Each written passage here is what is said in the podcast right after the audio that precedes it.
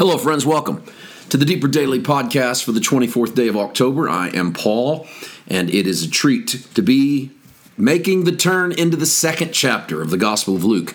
We've spent the previous three weeks in the first chapter working through the 80 verses that take us into or through the prophecies of the births of John the Baptist and of Jesus, and then of the birth of John the Baptist and the prophecy of his father Zacharias. That brings us to chapter 2, which brings us to the birth of Jesus. Beginning in verse 1, in those days, a decree went out from Caesar Augustus that all the world should be registered. This was the first registration and was taken while Quirinius or Quirinius was governor of Syria. All went to their own towns to be registered. Luke uses the common method of the day of dating events. They are not using a universal calendar. And so they don't say the year. Uh, in that era, you would simply state who was in leadership. This is why you see in the Bible, you see all the way into the Old Testament, in the days of. So when you get a phrase like verse 1, in the days, in those days a decree went from from Emperor Augustus. That's a timing verse. Here's another one. Look, if you sneak forward to chapter 3, in the first verse, Luke says, In the 15th year of the reign of Emperor Tiberius, when Pontius Pilate was governor of Judea. 15th year of the reign, now we can date that based on the calendar we developed later. But for them, it would have been remember when Tiberius was made emperor? Okay, 15 years after that. And so they they did this it's the way that they marked time in their world was around major events known by all. In the absence of a universal calendar in the way we would use it, you had to date things around something that everyone could understand. So a decree goes out from Caesar Augustus that the world needs to be registered. And so Luke is dating the birth of Jesus by this sort of common method. Now, there's no other record outside of this that there was a worldwide census under Caesar Augustus, but we do have Caesar Augustus reorganizing the administration of the Roman Empire. And he often conducted censuses for taxation purposes not for counting purposes.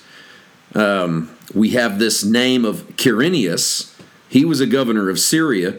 And we do know that there was a census carried out in AD 6, and there might have been a census carried out earlier because it was a custom in that time to hold your taxation census in the intervals of 14 years, which means he could have had the same census in what we might call 8 BC uh, somewhere between say 10 and 7 BC, and it it seems to it, it could be what Luke's referring to. Um, a, a, sort of a well-known, very unpopular census, because the census was a problem for people whenever they would be held. Now, census takers come to people's homes in the United States.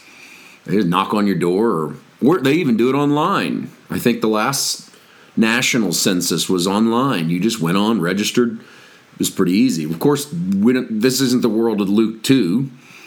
And so instead, census keepers didn't come to you, they made you go to them.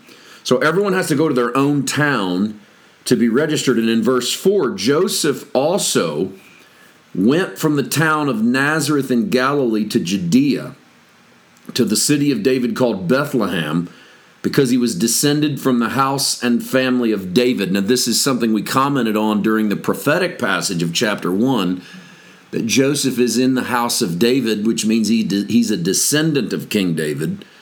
And you we'll get to the genealogy in Luke a little later. Matthew opens his gospel with the genealogy, and we find that however you trace the lineage of Jesus, you end up in the lineage of David uh, that quite possibly one genealogy is Joseph and the other is Mary. We're not entirely positive there. There's a little variation in the Davidic line after David that gets us to Jesus, but in both cases we get you can backtrack to David from Jesus. And so Jesus is in the lineage of David, uh, in the family of David, and we've got to assume would have been it had you I, I'm, I'm, I'm stepping carefully here because i'm making a i'm making conjecture okay that possibly joseph is a firstborn son and therefore would have been considered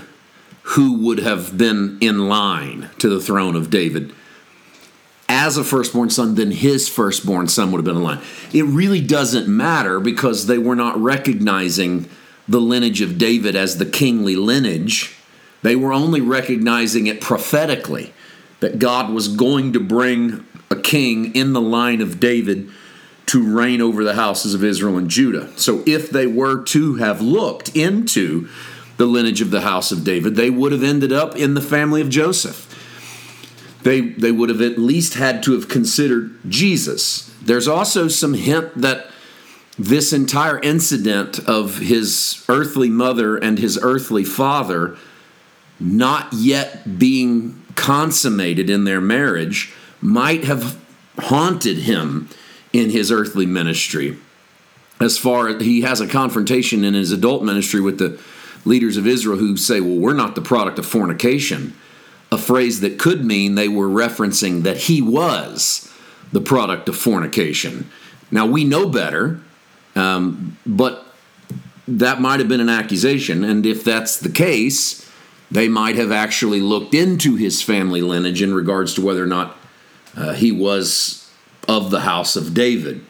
Um, in either way, what what this these first several verses bring us to is the house of Bethlehem, which we know is where David was from, just a little village that at the time would have been entirely inconsequential. He goes to Bethlehem because he's of the lineage of David to be registered with Mary, his betrothed, who was with child.